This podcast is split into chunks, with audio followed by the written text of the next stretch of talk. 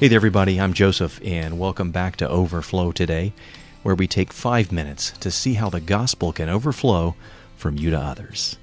And the ideas come from the best books on evangelism in the world. Today on Overflow, how to reach out with the love of Christ to Muslim acquaintances and friends. Today's insights are from a book called Unveiling Islam by Ergun and Emir Caner. The Caners are now Christians, but they were raised as Muslims overseas.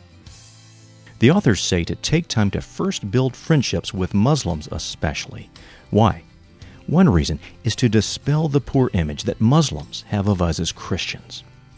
Muslims tend to view America and European nations as Christian nations that represent Christian values.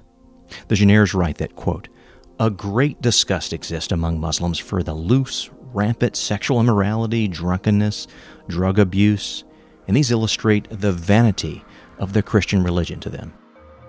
The Caners say to point out frankly to them that European and American governments are very much pagan today, not Christian, that Christians are a subset of the U.S. population. The book says that Muslims are also taught that Christians have spread deceit about Islam to make Islam seem violent and to gain conversions to Christianity. So, as you build a friendship first with your Muslim friend, he's able to hear a more accurate version of a true Christian's outlooks and convictions and compare that with Islam. Now, here's the good news about interacting with Muslims they generally do believe in absolute truth. Many take hard stands religiously. That means you can be and should be very clear about helping them understand the clear differences in Christianity and Islam. And those differences are huge. Let's go over a few now. First, the Caners say that Muslims will often tell you that they too honor Jesus Christ and that no Muslim is a true Muslim unless he believes in Jesus.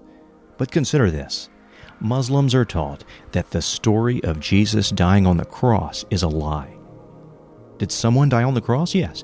But it was Judas Iscariot or Simon of Cyrene or another companion, but it was not Jesus.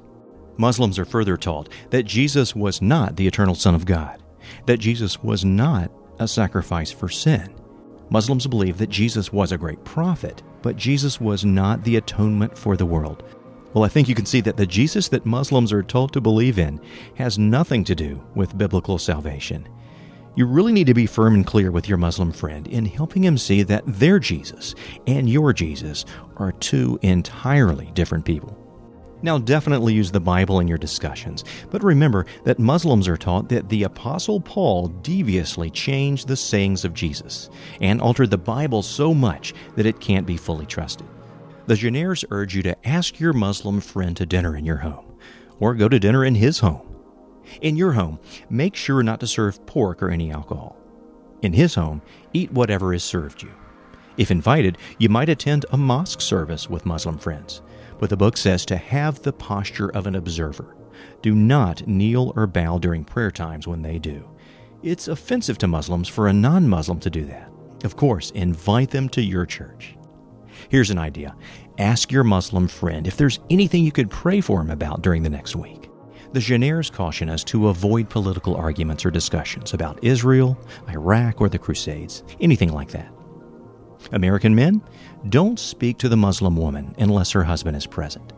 And American women, do not speak too forcefully to a man because it'll appear disrespectful.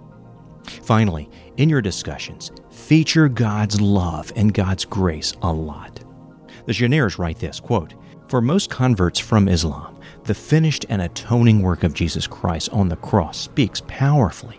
Liberation from works and the fear of the scales the forgiveness of Christ for all sin, and the payment of the debt owed. Now, Islam does not know a personal, loving God.